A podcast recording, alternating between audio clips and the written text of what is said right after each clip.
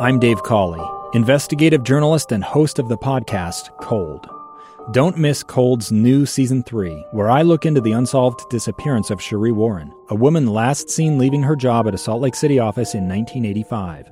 Police cast suspicion on Sheree's estranged husband and boyfriend, but never made any arrests or recovered Sheree's remains. Find Cold Season 3, The Search for Sheree, anywhere you get your podcasts. If money affects your life in any way, Money Making Sense will talk about it. Be financially healthy, wealthy, and wise. Here's your host, Heather Kelly.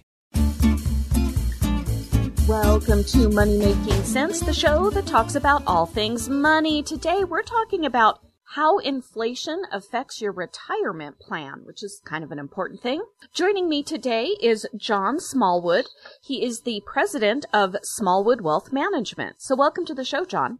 Thank you, Heather. We're happy to be here. Before we get into the nitty gritty of all of this, perhaps you can explain exactly what inflation is and why we should be so concerned about it. Because we hear this a lot, especially right now. I'm hearing a lot of scuttlebutt in the news about the feds say they're going to start raising their interest rates. And they've been super low for the last year or so and that would potentially raise prices on everything, which means your dollar won't go as far.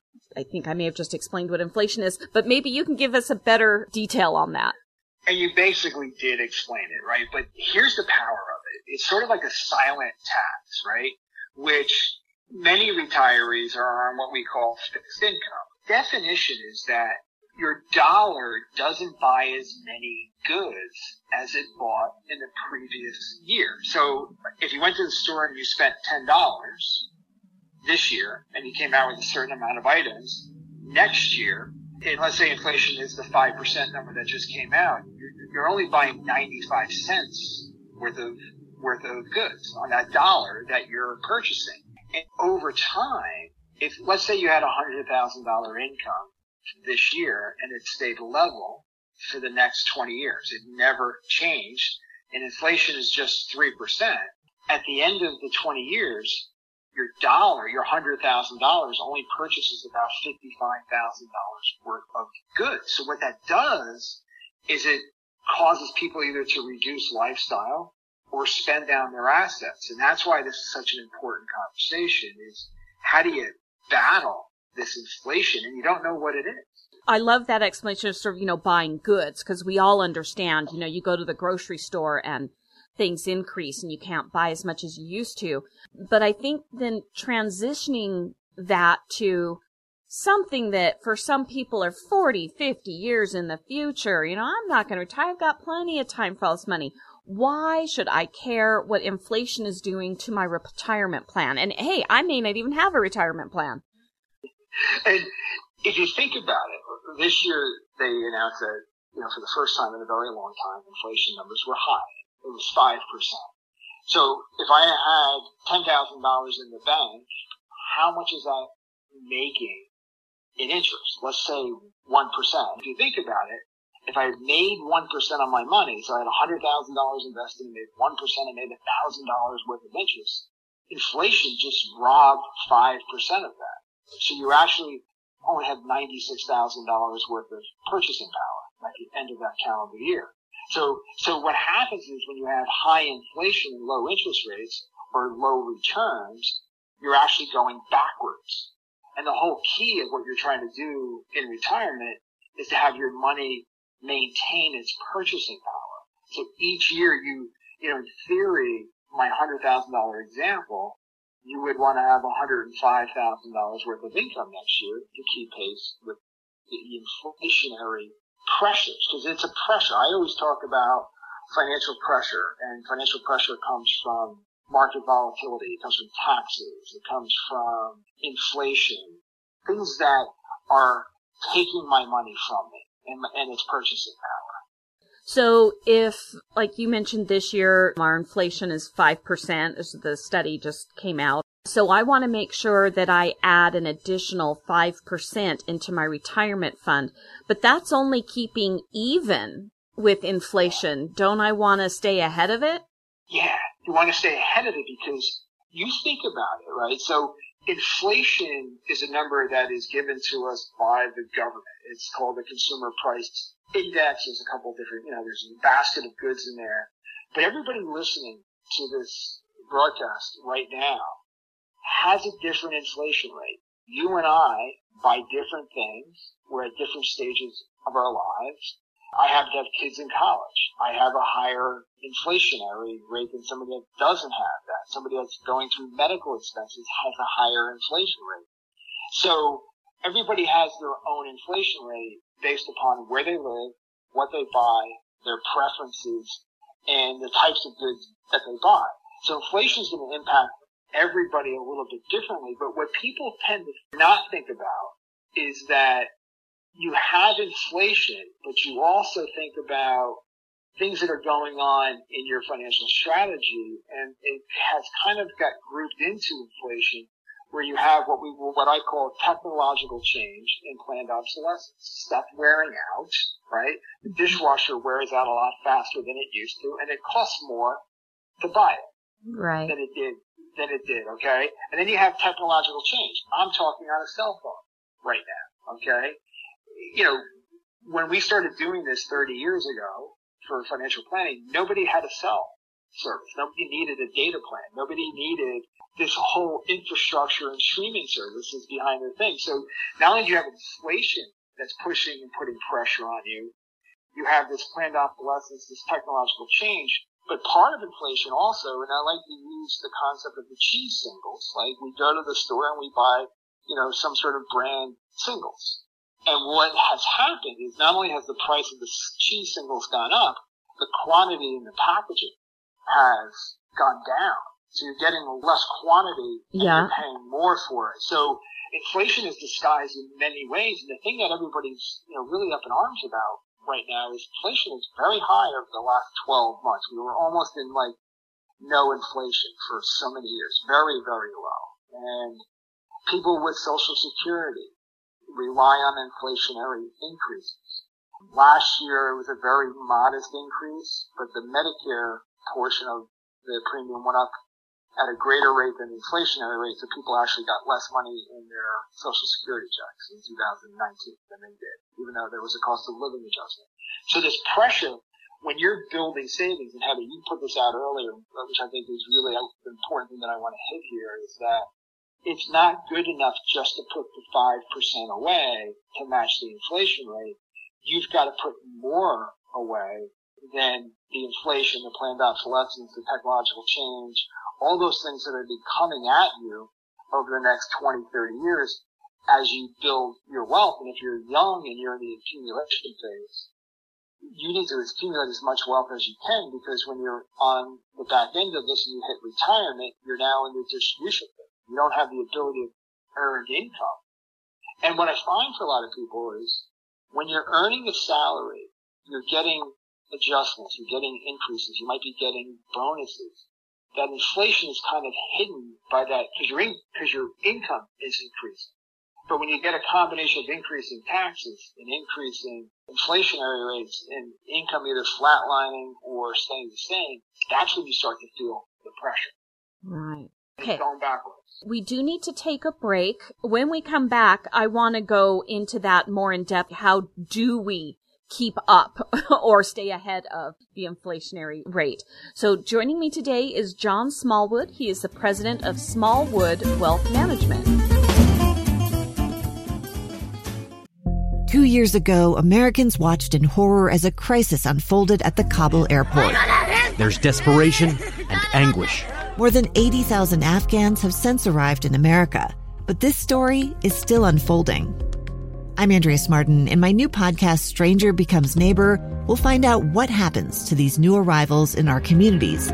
Who would help our newest neighbors?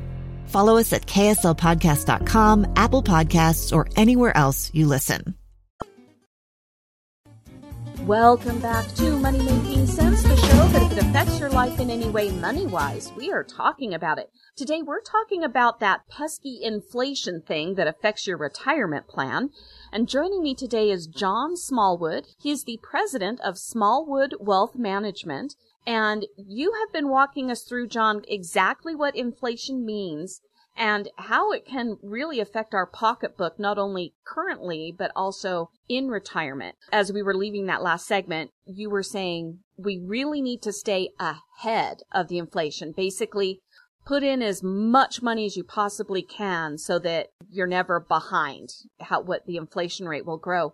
But I'm curious, how do you help people that are living paycheck to paycheck and maybe they're just barely eking by at the inflation rate. They can, they don't have the wherewithal to get ahead of it. And that's the hard part, right? So in the book that I recently put out, chapter three is dedicated to the mindset of saving. Okay. So people that have difficulty saving, one of the most important things that we, that we will do, and everybody can do this, they can take a piece of paper and they can say, okay, here's my income, here's what I paid in all you know, payroll taxes and federal taxes and state taxes. And that net amount of money is what makes it into my checkbook before I even put money in a 401k or have to. So those things are all deductions that, that, that come out.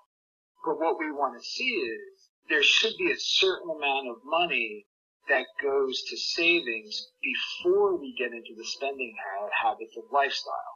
And what we do is for people that are having trouble savings because they're living paycheck to paycheck, which is so many people, okay, mm-hmm. is you start with this sort of this, let me understand where the money goes.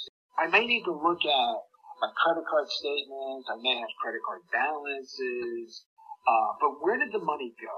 And most people really don't know where the money went during the 30 days have gone by.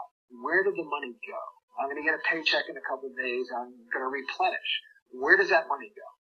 And my whole goal is to really understand where did it go to? And then I got to be looking at the budget and saying, am I getting the most enjoyment and benefit from the money that I'm spending? Right? Because I need to change the rules. I need to change the thinking, right? Most people are conditioned to get it, get their paycheck, spend on what they have to do and they kind of feel like they're vulnerable to their spending. And if money's left over, I'll save it. Rather than the other mindset is, let me, let me save first and spend what's left over. Okay?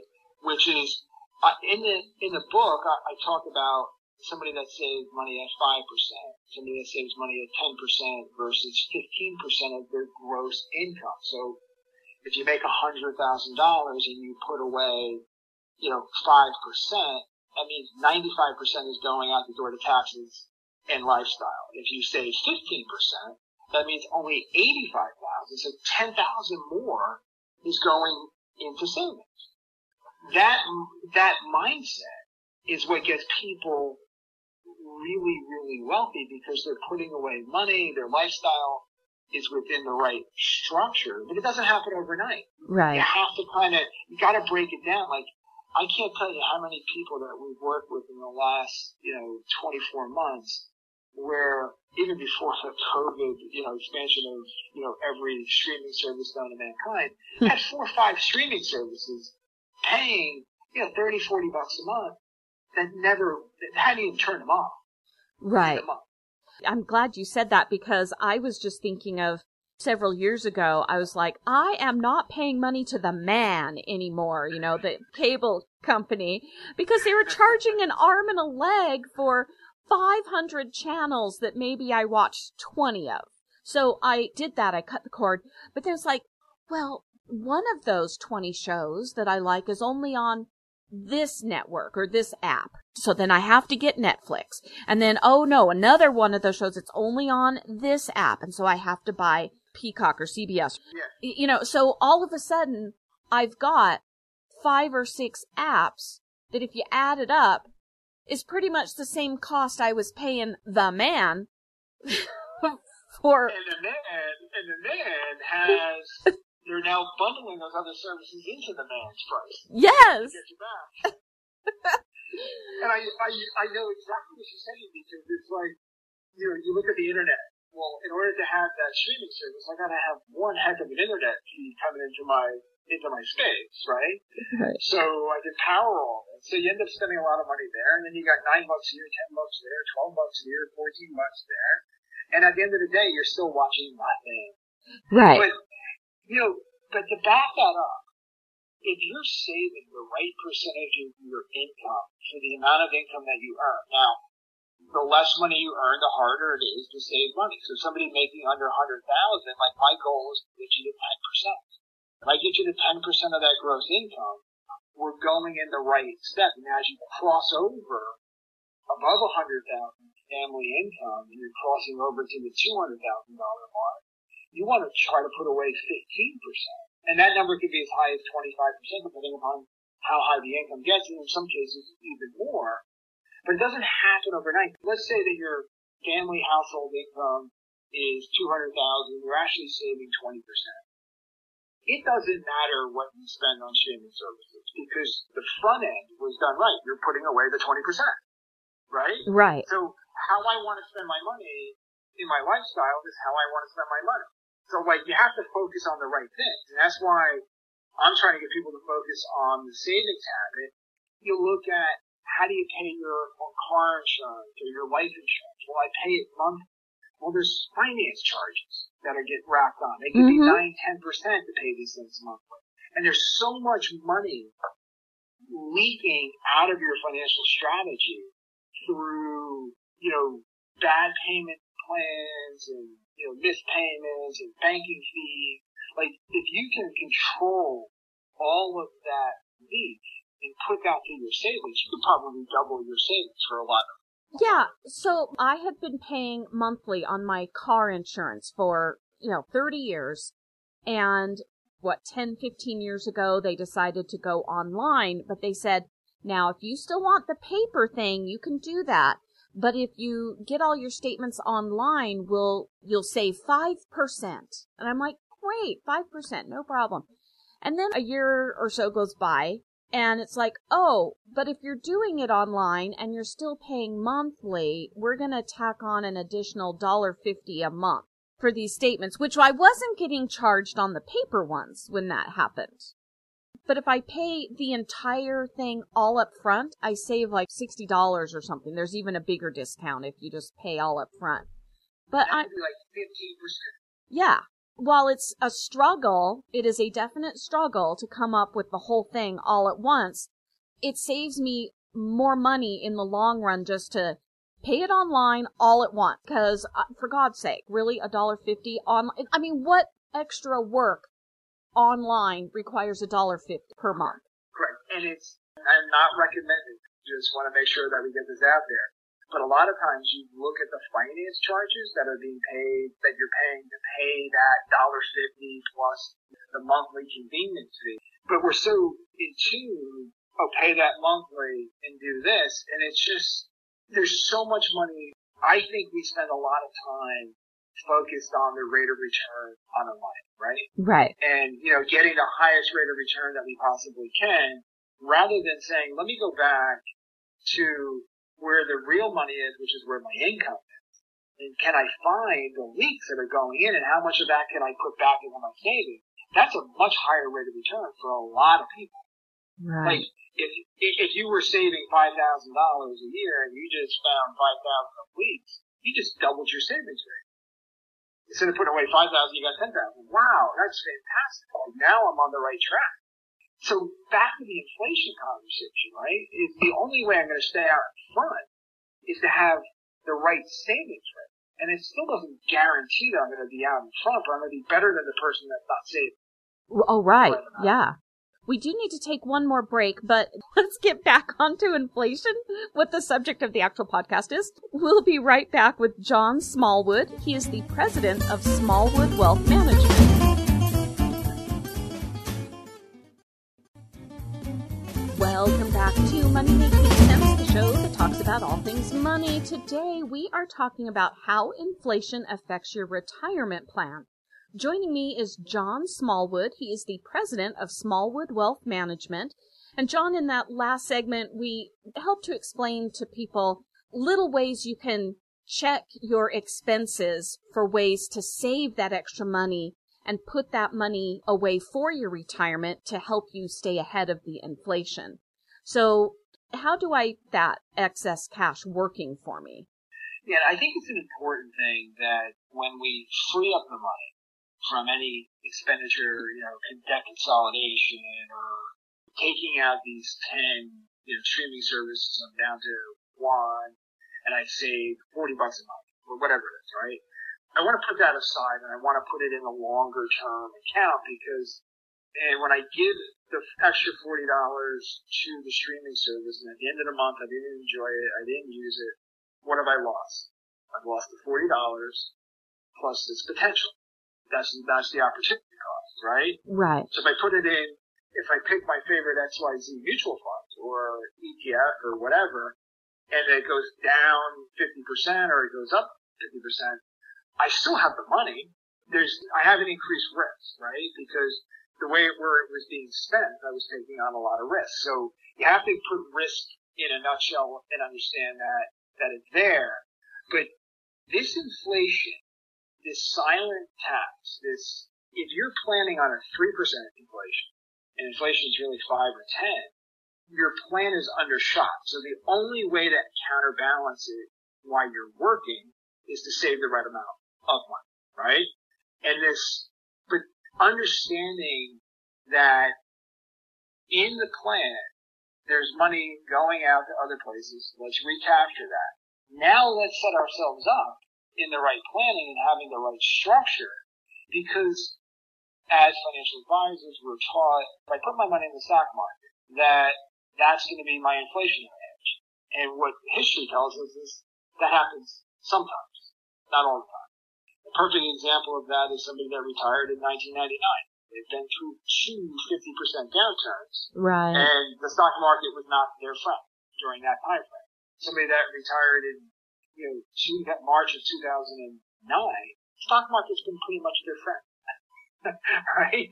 Uh, but when you're building a plan, what we're searching for is the balance so that, you know, you own a home, you have a 401k, a 403b, you have stocks, you have individual, you have money market accounts, you have all the protection pieces that you need, the life insurance, the disability insurance, the wills and the trust, the proper car and homeowners insurance, you've selected the right benefits from your employer and you've supplemented those benefits outside of the employer that don't provide you with the right amount of benefits, right? So there's this, you've got to have all these things going on in your plan at the same time. And then when you hit retirement, interest rates are so low. The lowest rates we've ever seen pretty much, right? Right. Yeah. In 1981, the 10-year treasury was 15.8%. It's 1.34, 1.35 today. You know, if you had a million dollars sitting in a bank account in 1981, you might have got 14, 15% interest. That's $150,000. Today you're getting less than 10,000. So you have this collapsing of the interest rates, which has made it so much harder to do retirement planning. And what's come out of that is you have to design your plans so that you have different vehicles, different investment vehicles, different things doing different roles so that you might need to, you gotta think of everything as a, every financial product as a tool. Am I gonna use the tool every single day? No, but in certain circumstances I need to put that tool to work to help mitigate this inflation and the stock market may not be the thing that I can rely on you know, because it could happen or it could not happen. Right. There, you know, so you have to have cash. You have to have, you know, safe assets. You have to have things that have guaranteed interest or guaranteed income, bonds. You have to have money in stocks. You have to have money in real estate. Maybe you're a business owner. But you need all these things going on at all times. Wow, John, like burst my bubble, man. I just put everything in the stock market and see what happens and this is what my my big thing is, right? So you have everything in the stock market, and everything's great. You've done really, really well, but you have an, you have a liquidity event that you don't know about today, three months from now, and pretend for a moment that the stock market's down forty percent. three months from now. My only source of funds is to take money out of the stock market. I just violated the number one rule, which is in the stock market, you're supposed to buy low and sell, sell high. high. Not, mm-hmm. not, sell, not buy high and sell low. Right. So you just violated the number one principle. And I hear people talking like that. Okay, my money, money, my, my savings account's making less than 1%. I gotta get that money to work. I gotta get that money to work. And my position is, if it's the right amount of money that's supposed to be in the savings account for your personal circumstances, where you are at this point in life, it doesn't matter what it's making. What matters is it's available for emergency, but more importantly, it's available for opportunity. And I think it's something that for your listeners is if you understand the role of the money in the plan, and each layer of money, for lack of a better word, has a has a has a specific role, then you're okay with it. Or you think about it, I can't have all my money in something that is going to be illiquid at times. And I say, well, stock market, you can buy and sell stock at any given time at any price, pretty much, right? Right. But there are things there that are that are interesting. Most of the time, you can buy and sell, but at what price, right? So it's when prices drop dramatically, those are opportunities, and those are opportunities that you want to try to capitalize on. But the reality is, you're a busy person. You have a lot going on. Do you have time in the middle of the day to stop and buy? No. From the financial planning standpoint, you have to create this plan and say, hey, in the last 12 months, this is how much money that I made, and this is how much money I physically saved from those earnings that's still in my savings account. People sometimes say, well, I put $1,000 a month in the savings account, and I look at it and I go, well, 800 comes out every month on average. So you're really only saving two. You're not saving a thousand, you're saving 200. Right, so right. What's great about it is every week or month or whenever, I'm systematically putting money away. Ten years from now, that was a good choice, nine times out of ten. Right. This is a subject we can go on forever about. the one thing at the very beginning, and you just sort of mentioned it right now, was inflation is different for eh, for different people, and that had never occurred to me. I mean, inflation as a just number in society may be straight across the board, but you're right. Everybody's individual circumstance also affects your own personal inflation. So I love that. But there was something that's been popping up in the, in articles from time to time recently. What is transitory inflation? That's a, when you read the definition of it, it means it's temporary. It's not going to stay that way. Right? right. So this high inflation rate, when you look at what it costs to get a container from China to the U.S., which is all our goods are, is two to three times higher than it was a year ago. Right. What we're seeing is these prices are high because of temporary conditions. We have supply issues. We have computer microchip issues. We have all these things. And the idea is that prices will come back down when these things change. I was in my favorite sandwich shop over the weekend and my favorite sandwich was four dollars more expensive than it was. I don't think it's going to come back down. Right. Come back down. In my experience, as soon as somebody raises a price, they will never bring it back down. Like that yeah. just does not happen. So I do not like these news articles that are trying to trick people thinking, oh, don't worry about it. I know it's tough right at the moment, but these prices will come back down trying to make everybody feel good and, and it's false. Yeah, and it's, and it's creating this false, this false sense of safety that prices will drop and prices will come back down. I don't think it does, depending upon the factors. Now, there are reasons I could bring it down, but like, I want to prepare my plan as if these cost of living adjustments are here to stay. They're not going to go down. You have to be prepared that these prices might compound off of here and we never go back. The housing market may continue to go up interest rates interest rates are going to rise. That's going to make things more expensive also. So that's that transitory thing. That is the yeah. government's way of trying to make people not panic.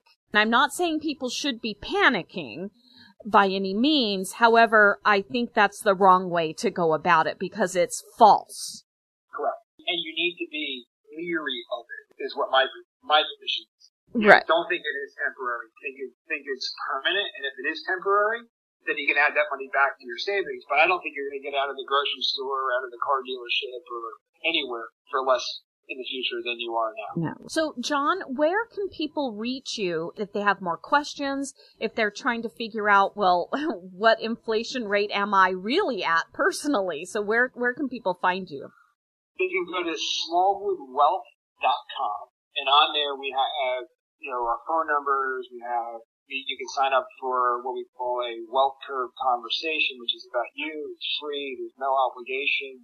We have podcasts that you can consume. We have white papers that we wrote that you can download for free.